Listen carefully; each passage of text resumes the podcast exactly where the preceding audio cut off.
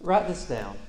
1, 0, 0, 0, 0, 0, 0, 0, 0, 0, 0, 0, 0, 0, 0, 0, 0, 0, 0, 0, 0, 0, 0, 0, 0. So to recap, that's a 1 and then 8 sets of three zeros. That is a 1 and then 24 zeros. Do you know what that number is? One septillion in our American counting system. Europeans call it one quadrillion. Now, this is a sermon and not a math class, so maybe you're wondering why I asked you to write that number down. It's because it's a conservative estimate of how many stars there might be. Last week, we looked to the land. This week, we look to the stars. We look to the stars as we journey closer to the heart of God. Last week was about story and identity and celebration. This week, we look up. And we look to the source of our promise, of our dreams, and of our guidance. And just as far away as the stars seem to us, God's promise seems far from Abram or Abraham. He wants something more physical, something closer, something he can hold a newborn baby and ground beneath his feet to a place that he can call home. Like Abram, we know what it feels like when God feels far away. We know what it's like to have questions. And we know what it's like to grow impatient, waiting on our prayers to be answered. So, this story is an essential story of the faith, and it's one that we can relate to. So, if you will, open up your Bibles. Open up the Bibles you brought from home, the Bibles that's there on your pew, the Bible that you have on your phone. Any Bible, any translation is fine. I'm reading from the NIV. This is Genesis chapter 15, verses 1 through 6. After this, the word of the Lord came to Abram in a vision. Do not be afraid, Abram. I am your shield, your very great reward. But Abram said, Sovereign Lord, what can you give me since I remain childless, and the one who inherit my estate is Eliezer of Damascus? And Abram continued, You have given me no children, so a servant in my household will be my heir. And then the word of the Lord came to him this man will not be your heir, but a son who is your own flesh and blood will be your heir. And then God took him outside and said, Look up at the sky and count the stars, if indeed you can count them. And then God said to him, So shall your offspring be. In this verse, verse 6. Abram believed the Lord, and he credited it to him as righteousness. God tells Abram, or God tells Abraham, don't be afraid. Don't be afraid. I'm your protector. For Abraham, for us, and for all people, life in God will be both strength and hope and our foundation, our grounding, a source of strength beneath us. But God is more than just a strength beneath us, He's also meaning, meaning above us. H.G. Wells, the novelist, wrote Religion is the first thing and the last thing. And until a man has found God and been found by God, he begins at no beginning, he works to no end. If your life story is to have meaning.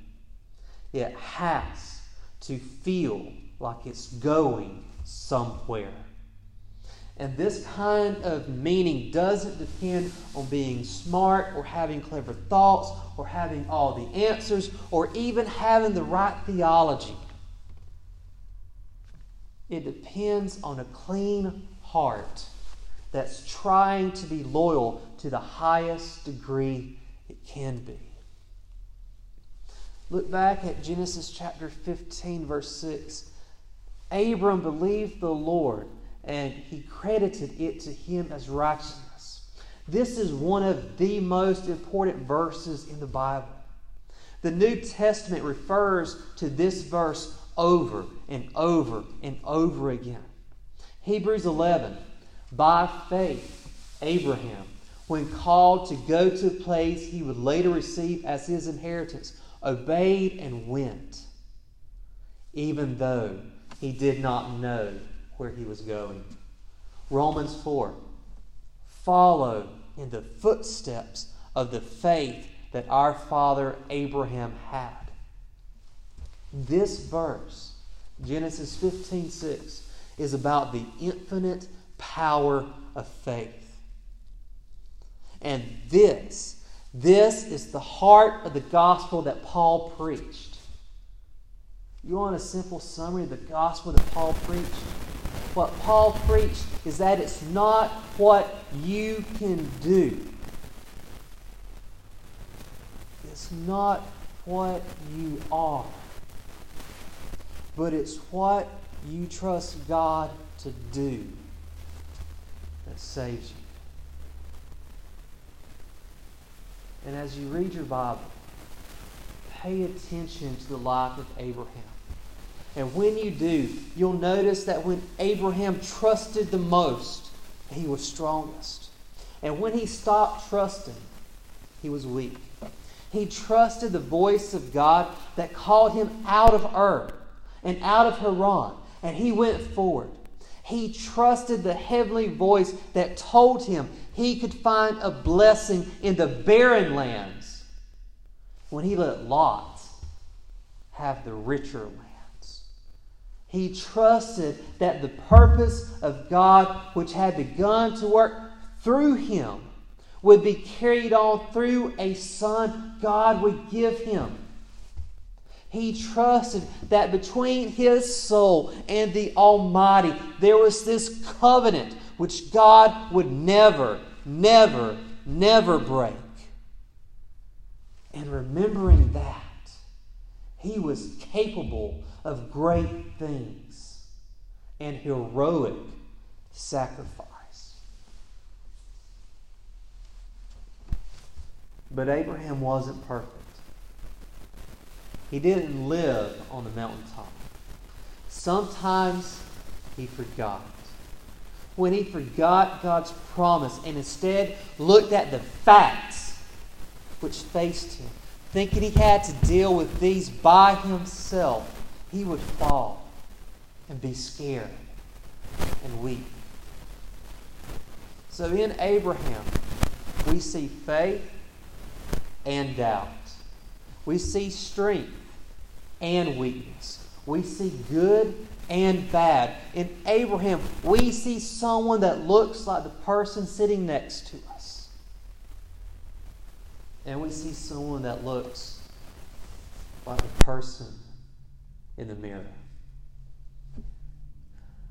My Methodist commentary has this line. But if Abraham had in himself the same alloy of moral limitations that all human nature has, he had also something else. He had the fire of the faith in God, which, when he kept it burning, could separate the dross and make his whole thought and will pure metal for God's use. Thus, a man becomes good not because he is born so or because he lifts himself to goodness, but because he lets the goodness of God take hold of him and have its way. How does Scripture say it? Abraham believed the Lord, and he credited it to him as righteousness. And this, this profound truth is what the spiritual genius of Paul caught hold of and put at the forefront of his preaching of salvation. It's the gospel that begins in humility. That the first step is to see how far you are from where you want your soul to go.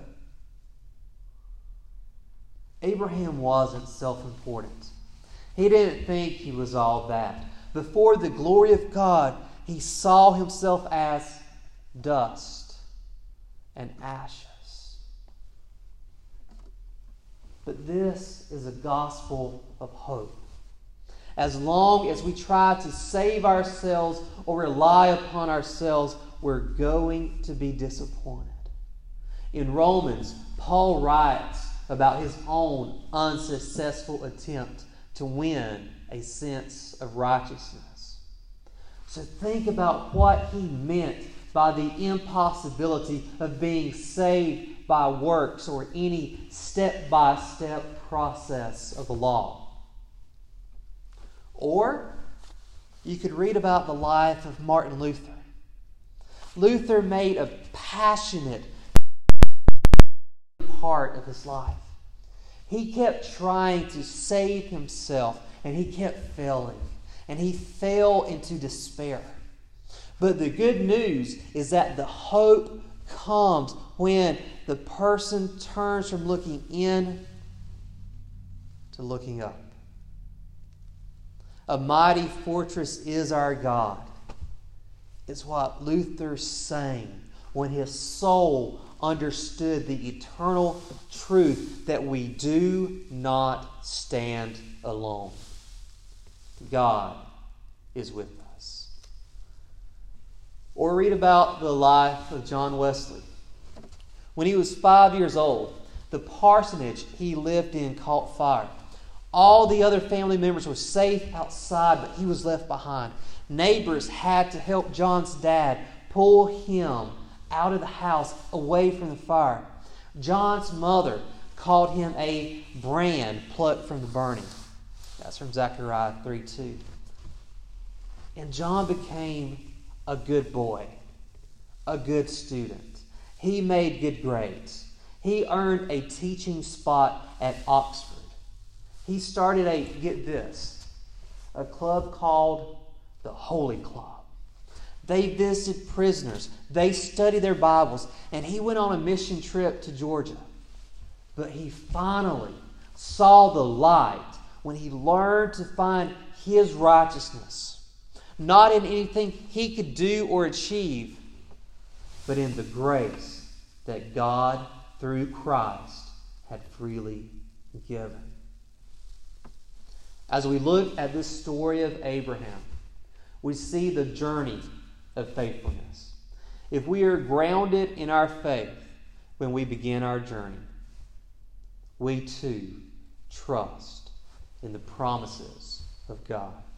If we keep walking on our journey and those promises don't seem to be any nearer, then we start questioning.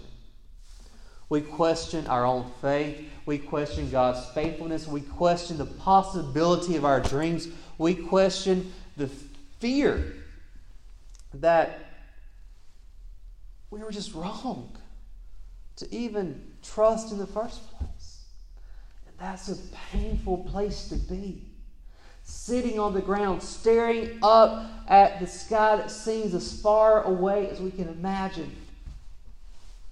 And it's precisely this experience of brokenness that enables our growth in faithfulness. It's in the questioning that Abram learns to trust again. Lent, this church season that we're in before Easter, it's a time of transformation, a time of transformation of the heart. Question by question, Abraham's heart is being shaped into a heart that's more trusting.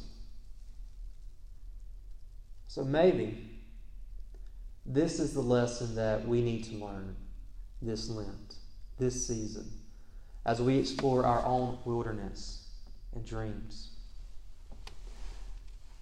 Because Abraham sets What's for me and maybe for you is a very familiar pattern, not just for Lent, but about a cycle of faith, doubt, and finally trust.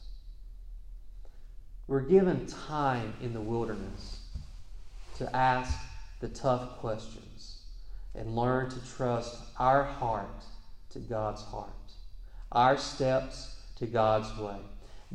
They, the way may be long, the way may be winding, but the God who set the stars in motion will guide us on our journey. And perhaps, perhaps, the next time that we look up at those septillion stars, we might trust that God has put just one there so that we might find our way home, back to Him again. In the name of the Father, and of the Son, and the Holy Spirit. Amen.